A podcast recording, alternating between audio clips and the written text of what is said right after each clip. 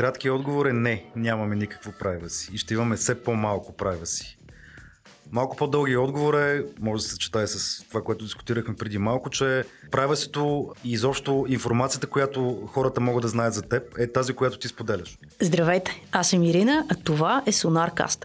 Чухте част от интервюто ни с Милан Миланов, който мога да представя така. Той е инженер и анализатор киберсигурност, за когото грижата за неприкосновеността на личната информация е нещо повече от просто работа. Мога да го представя и така. Милан ми е приятел, който наистина много си харесва работата и е много добър в нея и ни разказва страхотни неща, както за privacy-то, за което чухте в началото, така и как да си го опазим и сигурността в интернет, както на нас като индивидуални личности, така и на компаниите, за които работим. Супер интересно интервю, супер интересен събеседник. Преди да отидем към него, да ви разкажа малко повече за това какво се случва с нас, с SonarCast. Преди няколко дни в Feedavi се е появил един епизод, който взехме назаем от ArtCast. ArtCast е един подкаст, който продуцирам през нашата продуцентска компания ProCasters и ArtCast е един страхотен проект, в който каним хора, които правят изкуство и култура днес в България и си говорим за техните проекти, за проблемите, за успехите, за вдъхновенията, въобще как се прави изкуство тук и сега в България. И каним супер яки гости. Ако още не сте се абонирали, може да го направите, където в момента слушате този подкаст или за удобство в Spotify и в Apple Podcast, както можете да видите и страницата на подкаста в платформата nk.fm, nk.fm/ArtCast. След няколко дни отново ще се появи един малко по-различен подкаст в фида на Sonar. Този път това ще бъде един епизод на Building Your Sales Machine. Това е един партньорски подкаст, който правим заедно с Outbound. Outbound е компания, която се развива много добре в сферата на продажбите като услуга. И в този проект, който правим заедно, Building Your Sales Machine, те ни разказват стъпка по стъпка как да изградим процеса на продажбите и това е един задължителен подкаст. Не, че нещо, но това е един задължителен подкаст за всеки фаундър или човек, който се занимава с продажби, стартира бизнес или трябва да стартира селс организация. Аз лично научавам много нови неща всеки път, когато записваме. Подкастът е на английски, може да го споделите с всеки, който разбира английски и се интересува от продажби. Също така е добре да започнете да го слушате от първия епизод, тъй като започваме от малко по-широки теми, фундаментални и вървиме все към по-конкретни примери и все по-конкретни стъпки, които може да приложите веднага във вашата организация. Накрая, но не на последно място, скоро ще започнем още един проект, този път за популярна наука и много се вълнувам за него, тъй като ще водя половината от този подкаст. Ще ви го споделя, само не запишем първите няколко епизода. Ще бъде много интересен и много забавен и много готин, поне на нас ни е много забавно, докато го подготвяме. Надявам се, че ще си личи по това, което излезе като крайен продукт. Иначе с Сонара продължаваме бодро напред, ще има още интересни интервюта, които в момента записваме. Ако се интересувате повече за всичките ни проекти, можете да видите нашата страница procasters.co. Както се казва, тази година ко, до година ком. Малко като този вид с полупроводниците. Ако не го знаете, вид с полупроводниците, ще ви го разкажа някой друг път. Започваме с Милан. Хакерите са хора и се делят на няколко вида. Има добри хакери, има лоши хакери. Първо, може би добрите хакери, понеже са по-малко. Добрите хакери работят заедно с компании и им помагат да станат по-сигурни, като в дадени рамки се разбират какво ще се направи срещу компанията, за да изтестват доколко тя е сигурна и доколко има осигурен периметър. Те са известни, дори са публични личности. Лошите хакери са доста повече, никой не може да каже колко са. Те се занимават с нерегламентирано извличане на данни, с компрометиране на фирми, с много различни цели, с продажба на нелегални субстанции също, с продажба на информация, която не би трябвало да бъде продавана. И го правят от корисни цели, с цел получаване на някакви пари и така нататък. Nice. Сега това е важно да го разграничим, защото има доста голяма част от хората, които се занимават с IT иновации, които твърдят, че са хакери, но те всъщност взимат един процес и го, как се казва, оптимизират и твърдят, че хакват процес, но ние ще си говорим за хакерите само в смисъла на интернет сигурност. Да. Нали така? Да. Супер. Сега ти от кои хакери си? Аз не съм от никакви хакери всъщност. Не. Аз се стремя да възпирам лошите хакери, които искат да компрометират компаниите, с които работя. И съм от така наречените булти им или хората точно, които са щита пред информацията, която всъщност е най-ценният актив на една компания. Добре, ние ще стигнем до информацията за компанията, но първо да минем през нещата, които интересуват всеки юзър, примерно като мен. За какво са му на някой моите данни? Какво ще направи с моите данни? Зависи от данните, които той има за теб или би имал евентуално. Данните се делят на няколко типа. Това са първо от най-безобидните, да кажем, лични данни, които са име, адрес, пол и всичко, което е така известно, нали, на широката публика, на твоите приятели и така нататък. Има финансови данни, които са номер на банкова сметка, ПИН, Social Security number, което е в щатите, или номер на здравна осигуровка. Има данни като заболявания, които се пазят през застрахователи или болници, целият медицински картон и изобщо здравната история. Тези данни, да кажем, че личните данни могат да бъдат използвани за така наречения фишинг или за извличане на някаква допълнителна информация, като пароли, които също са вид данни, потребителски имена и пароли в най-различни сайтове. Така че когато някой, да кажем, ти има адреса и ти има имената от някъде, той може да ти изпрати имейл да каже така и така, ние сме от еди коя си фирма или от някъде другаде, имаме, нали, вашия адрес, моля да изпратите дадено нещо, което дадено нещо може да бъде, да кажем, лична карта, може да бъде банкова сметка, може да бъде абсолютно всичко. Ако имаш толкова много данни, примерно ти включително можеш да клонираш сайта на моята банка и да си вземеш security сертификати, да изглежда като абсолютно същия сайт на моята банка, само че примерно да бъде с една различно спелувана буква и аз там да си вкарам юзернейма и парола. Но, нали, това са очевидните неща, в които някой ще вземе парите, които има по моята банкова сметка. Кои са обаче по-неочевидните? Наскоро, всъщност вчера слушах един подкаст, който беше с един твой американски колега. Той каза, че могат да ти хакнат хладилника, ако имаш смарт хладилник, да използват факта, че твой смарт хладилник има свързаност към интернет и примерно да купаят биткоини. Или още по-забавно да накарат твой смарт хладилник да клика върху реклами и всъщност така с някаква супер базова информация да извличат някакви много малки средства от рекламодатели. Нали? Всъщност измамата не е при теб с твоите лични данни, а през твоите лични данни измамата е към някой друг. Точно така. Това е голям проблем на смарт устройцата, понеже влизат прекалено бързо се продават най-различни вещи, които са смарти, които са взаимно свързани с облака, така наречените Internet of Things. За съжаление, осигуряването на неприкосновеността на тези устройства изостава от самото им измислене и въвеждането на съвсем различни всякакви взаимовръзки между устройствата.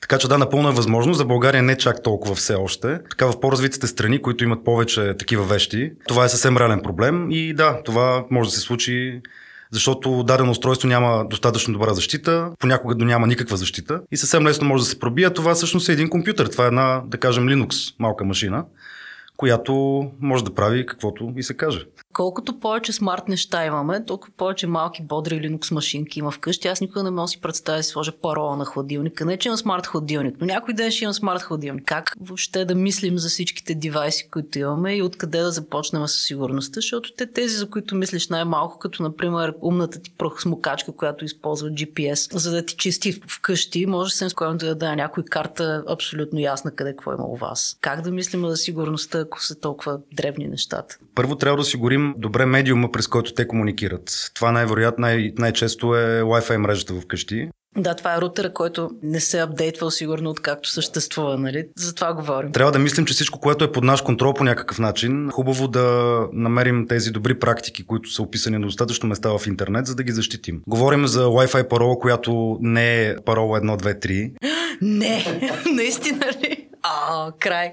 Говорим за устройства, които макар и малко по-скъпи, имат по-добри нива на защита и повече опции за тяхната защита. Включително и смарт устройства, които сега не искам точно да казвам, че китайските неща са лоши. Напротив, със сигурност има много добри китайски продукти, но е добре да мислим поне в началото, поне в зората на тези интернет на нещата, да мислим и да избираме продукти, които са на по-големи компании, които знаем и може да разчитаме на тях, че те ще се постараят по всякакъв начин да защитят нашите данни. Като, например, Huawei, тази прекрасна компания, която се грижи за нашите данни. Аз, между другото, нали, тук сменяме драматично темата, ама не съм сигурна, че Huawei и китайските компании са драматично по-злонамерени от американските компании. Очевидно е, че всички компании в крайна сметка тискат данните и правят нещо с тях. Това е абсолютен факт. И когато включим и другата страна на монетата, която е така наречената пазарна икономика, и свободен пазар, който всъщност разбираме, че не е толкова свободен, защото може да се използват някакви не точно доказани неща, за да се дискредитира някой конкурент на пазара. Да, всъщност виждаме, че и едните и другите правят едно и също нещо, така че общо взето няма голямо значение на коя страна и какво ще си купим и от кого. Да, дали ще ми ги имат Apple данните или китайското правителство, горе-долу се тая. Ще се използват за едно и също нещо, за таргетиране на реклами предимно. Да, да, ще има всякакви странни неща, ще стигат до нас, после чуем защо, но това е друга тема. Между другото, какво мислиш за опцията Huawei да си направят собствена операционна система, което всъщност те обявиха, че 2020 ще пуснат тяхната операционна система, която забравих как се казва, но аз много се вълнувам от този факт. Аз също не си спомням как се казваше. Това е едно логично продължение, защото виждаме, че да кажем глобализма може да се простре само до определени нива. Понеже ако дадена фирма иска да бъде самостоятелна, по-скоро независима, тя трябва да разчита на своите собствени продукти, защото виждаме какъв голям проблем беше за Huawei, всичките санкции, които бяха наложени и всичките фирми, които отказаха да работят с нея. Така че да, съвсем логично е да развият собствена операционна система. Предполагам, че ще бъде базирана до голяма част на Android или поне усещането и дизайна ще бъде андроидски, да има по-добро усвояване от потребителите, които са били до сега с Huawei устройства и Android операционна система.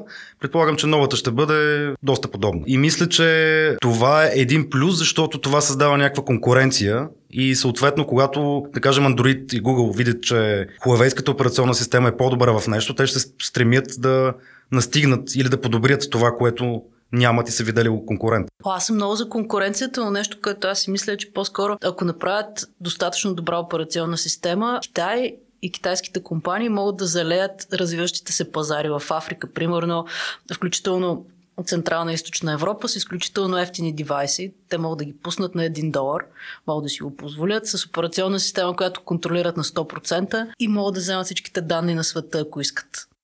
Да. Поне в колаборация с Android имаше някакъв баланс. Така е, да, така е. Но това пак цели всяка компания да бъде единствената на пазара и да оперира с данните на все повече хора. Страхотно. Между другото, те ги спряха Huawei заради 5G мрежата, която пък е свързана с Internet of Things и цялата свързаност и по-бързата свързаност на различните неща през интернет. Каква има драмата с 5G мрежата? Драмата е, че за сега единствено Huawei са способни да я инсталират и да доставят цялото оборудване, което е един монопол все пак на пазара. И когато държава, която е един вид конкуренция на геополитическата сцена, е единственото, която може да достави да инсталира такова оборудване, което е страшно важно за абсолютно почти всеки аспект в живота на човек. От браузването на Facebook до извършване на операции дистанционно от лекари и така нататък. Да кажем, западният свят още не е готов със своя алтернатива и нормално да иска да ги възпрат, докато са готови с нещо, което могат да предложат. Както от чисто финансови подбуди, така и геополитически. Добре, да се върнем към нашото локално 5G моя рутър вкъщи. Тоест аз мога да имам всичките пароли на света, мога да имам пасворд менеджер, мога да не си знам 90% от паролите, защото са различни, са генерирани от съответния пасворд менеджер. Но ако не си пачвам редовно рутера и не го апдейтвам редовно, но никой не му пука за моите пароли, защото те пак могат да бъдат взети. Нали така? Точно така. Страхотно.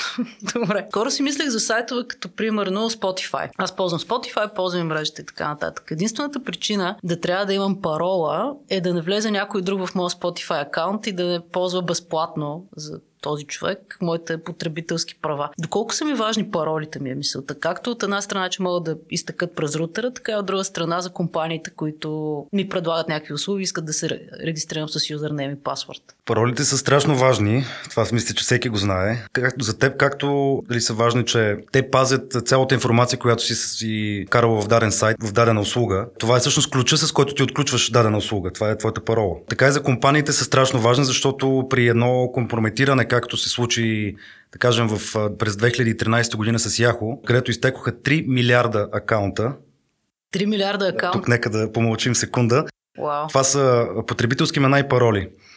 Може да си представиш колко зле повлия това на имиджа на самата компания.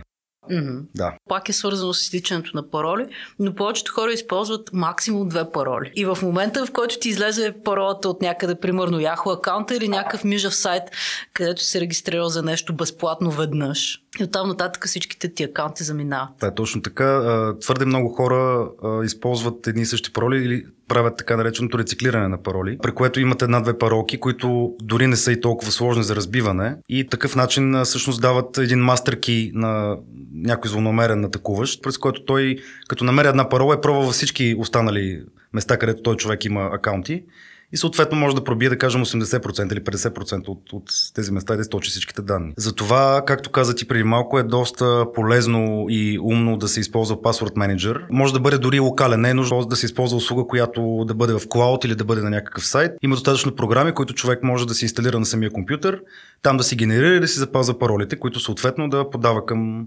сайтовете, на които се логва. Добре, само че ако не са в колата, аз не мога да го използвам и на телефона си. Има и такива приложения, които се синхронизират едно с друго. Да кажем, компютъра с телефона се синхронизират и всъщност имаш една локална база данни, която само ти имаш, или поне така се твърди. Найс. Добре, ако искаш, кажи няколко, така ли, иначе идеята да сме полезни на хората. Ами, така, че... програма, която аз ползвам е... Тоест, две програми използвам. Едната е Password Safe, другата е KeePass. Като KeePass е безплатна програма. И всеки може да се изтегли, не от Замунда, от официалния сайт на KeePass, да се използва и да си пази пароли. И другото нещо за паролите, освен този Password Manager, е да се използват трудни пароли. Или произволно генерирани от дадените програми, или пароли, които лесно се помнят, но пък много трудно се разбиват, като да кажем цял текст, да кажем цяло изречение от любима песен или нещо такова, което е почти невъзможно да бъде разбито. Да, това е много готино. Това съм го правила няколко пъти. Но те моите пароли са пасворд с голямо П. 1, 2, 3. Супер. И удивителна. Това много затруднява хакерите. Хакерите тотално са затруднени. Добре, сега за Замунда спомена и за теглянето в Замунда. То очевидно е, че няма нищо безплатно. Теглиш нещо безплатно, получаваш някакви екстри. Какво най-лошо може да се случи, ако има някакъв вирус? Въобще хората защо пускат вируси при положение, че нямат никаква директна финансова изгода от това нещо? Всъщност те имат финансова изгода от това да ти пуснат вирус, защото вируса може да доведе до изтичане на данни от този компютър. Съответно, вируса може да направи така, че дадени файлове да бъдат качени някъде или да се инсталира така наречен keylogger, който записва всеки натиснат клавиш. Така че това е нещото, което мотивира хората основно. Другото, което присъства по-скоро при компаниите, е вируси, които причиняват по-скоро прекъсване на работата, защото пък едно прекъсване на работата води до загуба на пари и съответно пък е в изгода на някой друг, който печели на гърба на това нещо. Ето, другия вариант е сега много популярно такъв ransomware да се пуска включително. Само че те го пускат или на средно големи компании, или на малки общини в щатите. Беше много популярно по едно време. Някаква малка община и казва, добре, смисъл, срещу някаква така смешна сума, 10 000, 20 000 долара, ще ви върнем файлове. Таргетирани са малки общини, защото те са по-слабо защитени, понеже или нямат бюджет, или нямат, мисля, че нямат нуждата да бъдат защитени, но нали, всяка община все пак държи в своите архиви данни на хората, които живеят в тази община и някакви данни, които биха били ценни, ако искат. Моята община нищо няма при нас, всичко се пише на хартия. Това, между другото, е доста умно решение в дигиталния свят. Ако всичко се води на хартия, няма как да бъде хакнат, освен физически. Да. Най-накрая българското правителство има оправдание да няма електронно правителство. 20 години се борихме за електронно правителство и сега те ще кажат, ама не, ние искаме да защитим вашите данни, затова всичко е на химикал. Интересен факт, че освен малки общини са бяха таргетирали и геймъри с рансвируси, които поразяват записките на игрите, екзетата на игрите и някакви файлове, без които игрите не могат да вървят. Така че това пак беше някъде около 2013 година и съответно геймърът трябваше да плати, особено тези по-хардкор геймърите, за които една записка означава всичко. Така плащаха доста солидни суми, за да могат да възстановят файловете си. Аз за това си мислех, ние даже с тебе си говорихме, че всъщност най-често не се таргетират индивидуални потребители, които, примерно, да знам, ще ми хакнеш снимките и ще ти дам $10 да ми ги освободиш, голяма работа. А по-скоро такива средни потребители, които от една страна имат инсентив да платят, от друга страна си мислят, че не трябва да се защитени, от трета страна няма да платят толкова много, че да се задвижи цялата полиция, Интерпол, ФБР или там каквато и да е служба, тъй като това е само ти откраднат колелото като финанси. Точно така. Доста добро противодействие правенето на бекъпи. Съответно, ако един файл ми е важен, аз ще се окача някъде в сигурен клауд, да кажем Microsoft или Google, и ще си направя така нареченото офлайн копи, т.е. на някаква флашка, която ще бъде криптирана по някакъв начин и ако случайно ме удари ransomware вирус и ме засегне, винаги мога да възстановя файлите, да не платя абсолютно нищо. Най-вероятно тебе няма да те хакнат. Това не е съвсем така. Преди 2 седмици ме хакнаха, така че... Добре, разкажи какво се случи и защо така стана. Това, което се случи е, че ми пробиха Airbnb профила и всъщност бяха извършили плащания към Тайланд и към Румъния. Първото от тях не мина, но второто така, за нощувка в Букурещ мина, при което още при първото плащане смених паролата си, но на следващия ден с новата парола беше извършено това плащане, което така ме наведе на мисълта, че някаква база данни на Airbnb всъщност е публично достъпна, или пък това е нещо, което идва отвътре. Благодарение на бързата реакция на екипа, всичко беше така бързо разрешено и вече няма такива проблеми. Но когато данни или пароли биват запазени при трети страни, като някакви сайтове, човек не може да направи нищо, за да ги защити, защото не всеки сайт има опция за двуфакторна автентикация, което е въвеждане на допълнителна код след логин в този сайт. Така че човек не може да направи много, за да защити данните си. На Airbnb мисля, че няма такава опция. Пак се връщаме за какво ти е сложна парола при положение, че Airbnb ти е губата и така с кеф. Пак пасвърд 1-2-3 работи по същия начин, колкото твоята сложна парола през пасвърд менеджер. Това е другото, че всъщност крайният потребител много рядко плаща за определени хакерски атаки. Примерно, ако ти е хакната кредитната карта, тя е застрахована, ще ти плати банката, Airbnb си ти върнали парите. Така че в крайна сметка компаниите и малките държавни институции, в крайна сметка ние плащат за цялото това усилие. Така е, освен когато атаката е и източването, да кажем, ако някой зловреден атакуващ има номерата на твоята карта, той може да не направи и да не плати нощувка от 300 лева или някакви хиляди да си купи нещо, а може да точи по левче, да кажем, всеки месец. И ако този хакер има 200 хиляди такива акаунта или 1000 такива акаунта, по едно левче му е някаква сигурна сума, която всеки месец ще отива в негова сметка. Човек рядко забелязва такива доста малки транзакции, така че едва ли ще подаде оплакване към банката, за да започне някакво разследване. От това са много интересни, ама те не са всъщност то хакерите, всеки, който измисли слабост в система, се води хакер, независимо дали е интернет или компютърно базирана. Имаше една много яка измама, в която някой в някаква американска банка, сега забравих името, прибираше 0,00 не знам си колко цента от всяка транзакция, което при закръгляването даже никой не разбира за това. Но тъй като се правят по стотици хиляди транзакции на ден, това бяха милиони източни просто от закръгляване. Да, има един много интересен филм Office Space, той е култов филм, в който се разказва точно за такъв случай. О, не съм го гледал, сега ще го гледам. Всеки икономист трябва да разбере как се правят банкови измами, иначе не стават нещата. Добре, да продължиме с въпроса как се пробива една система. Добре, най-често срещаните варианти, защото те са безкрайно много. Най-често срещаните варианти са чрез или уязвимост, която е в непашната система, като твой рутер, да кажем. Моят рутер е отворена врата просто. Не си говори за моят рутер, сега ще се прибъра да си го преинсталирам. Което е по-лесно за превенция, защото когато има екип, който е натоварен с задачата да следи за уязвимости в системите на дадена фирма и да ги отстранява на време, може да се избегне този начин на компрометиране. Друг начин, разбира се, винаги чрез вътрешен човек, който може да направи нещо зловредно и да доведе до някакво изтичане на информация. Но може би най-често срещания вариант е чрез имейл, който се изпраща към секретарката. Не искам да обиждам секретарките, но това е статистически показано, който е с указания за, примерно, посещение на даден линк или предоставяне на някаква информация, точно като тези фишинг атаки, за които говорихме по-рано. Но да кажем, този линк съдържа някое място, от което се сваля даден файл, който файл е зловреден. Ако съответно компютъра, на който е свален, няма добра антивирусна система или други методи за превенция, се задейства вируса и съответно има пробив. Другото нещо е, вероятно, ако някой ми хакне имейла, може да ти прати на тебе имейл, ще изглежда само, че е спратен от мен, ще мина всичките спам филтри на света, защото сме си писали и така. Заминават бодро нещата. Тоест даже не е нужно някой да не прочете, примерно, края на имейла, че има една-две объркани букви. Интересното, че доста фирми дори нямат така наречените SPF филтри на своите почти, на почтенски кутии и сървъри, което означава, че всеки може да им спулфне домейна или просто да направи почтенски сървър с абсолютно същия домейн, както на компанията. Как така? Да кажем, че твоята компания е abc.com. Добре. Ти нямаш такава защита на своя почтенски сървър. Аз мога да направя abc.com и да изпратя легитимен имейл към даден служител, който да ми даде някакви данни. Това е една настройка за защита, която трябва да се направи, така че да не се спулфва. Ама това не е ли? Не знам, смислите, тия неща не се ли правят по дефолт? Ще се изненадаш, не. Добре, от какво друго ще се изненадам? Някакви такива много елементарни неща, които много лесно се пробиват, нали? Аз даже не знаех, че е възможно това нещо. Мисля, че купуваш домен и си до ти край. Да, но трябва да го направиш защитен за този домен.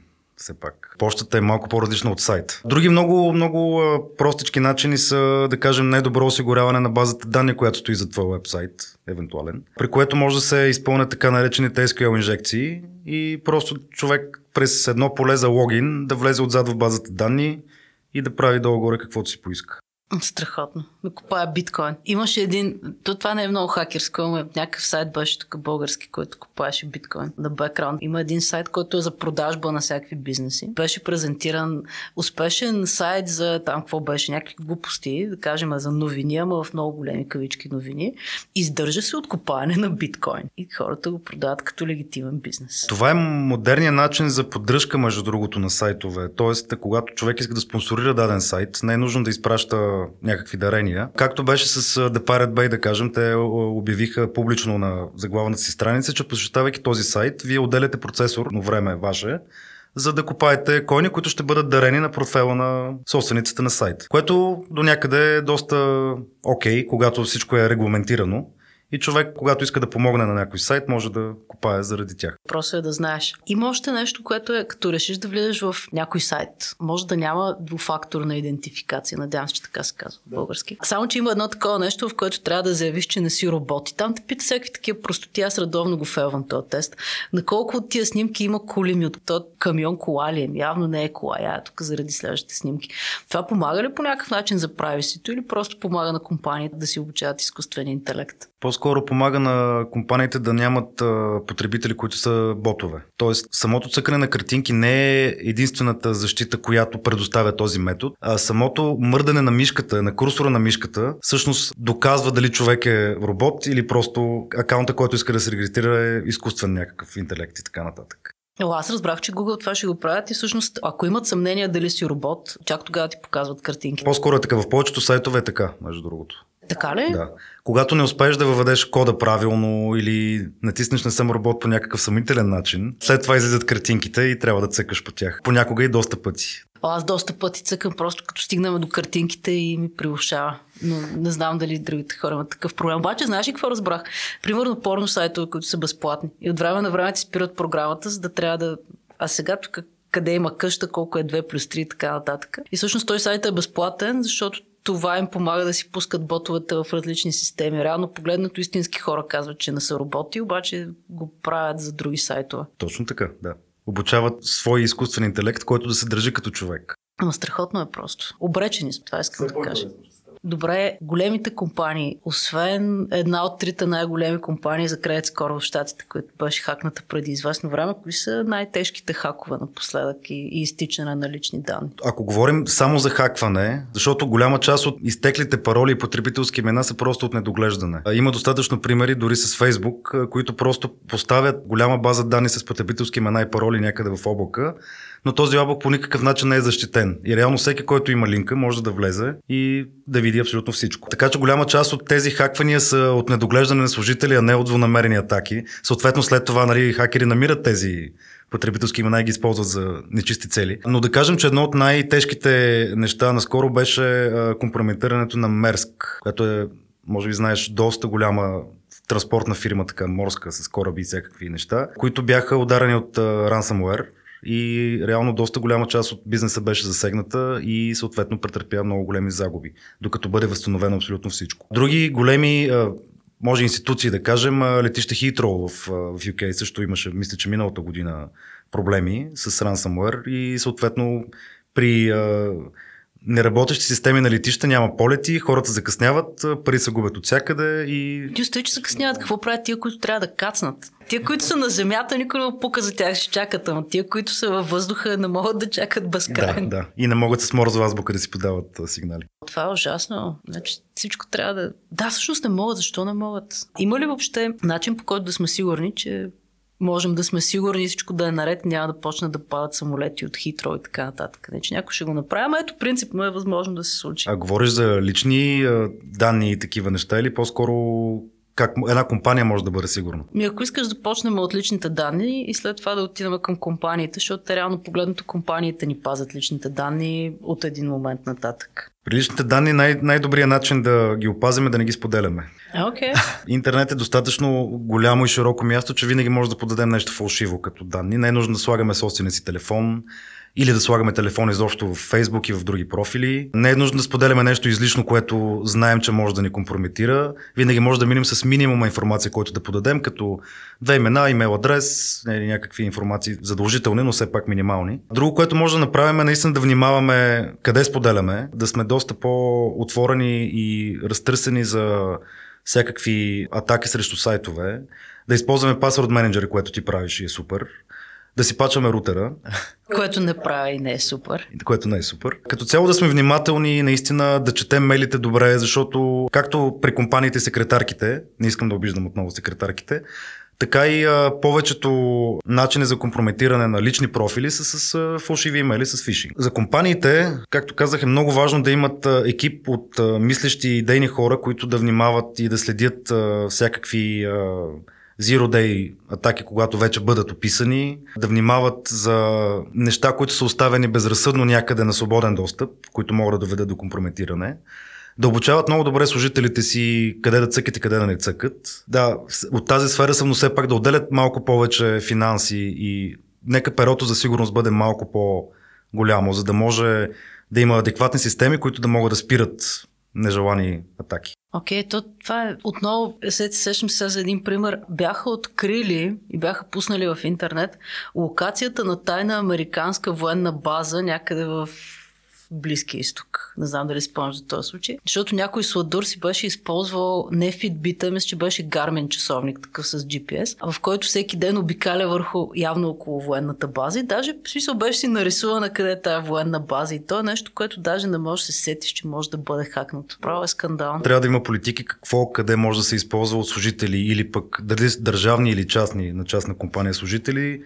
Не е хубаво да се носят лични устройства на работа. Всяка уважаваща себе си компания дава личен телефон на служители си, личен лаптоп, за да не се носят лични устройства. За жалост не е много добре хората да се работят от къщи с служебните лаптопи и телефони. Това е много интересно, защото сега в момента е супер популярно да правиш home офис. Да, обаче той home офис е, самия контрол е доста по-занижен, защото докато в една фирма има контрол на достъп, в дома компанията не може да контролира кой, как и какво вижда. Човека може да се е вкъщи, обаче да има пакт с някой хакер, който просто да гледа за рамото му и да прави така наречения shoulder surfing. Да. Това е тип атака. Когато ти си проверяваш Facebook в метрото или в автобуса, аз мога да стоя за теб, да те гледам в екрана и да използвам информацията, която виждам.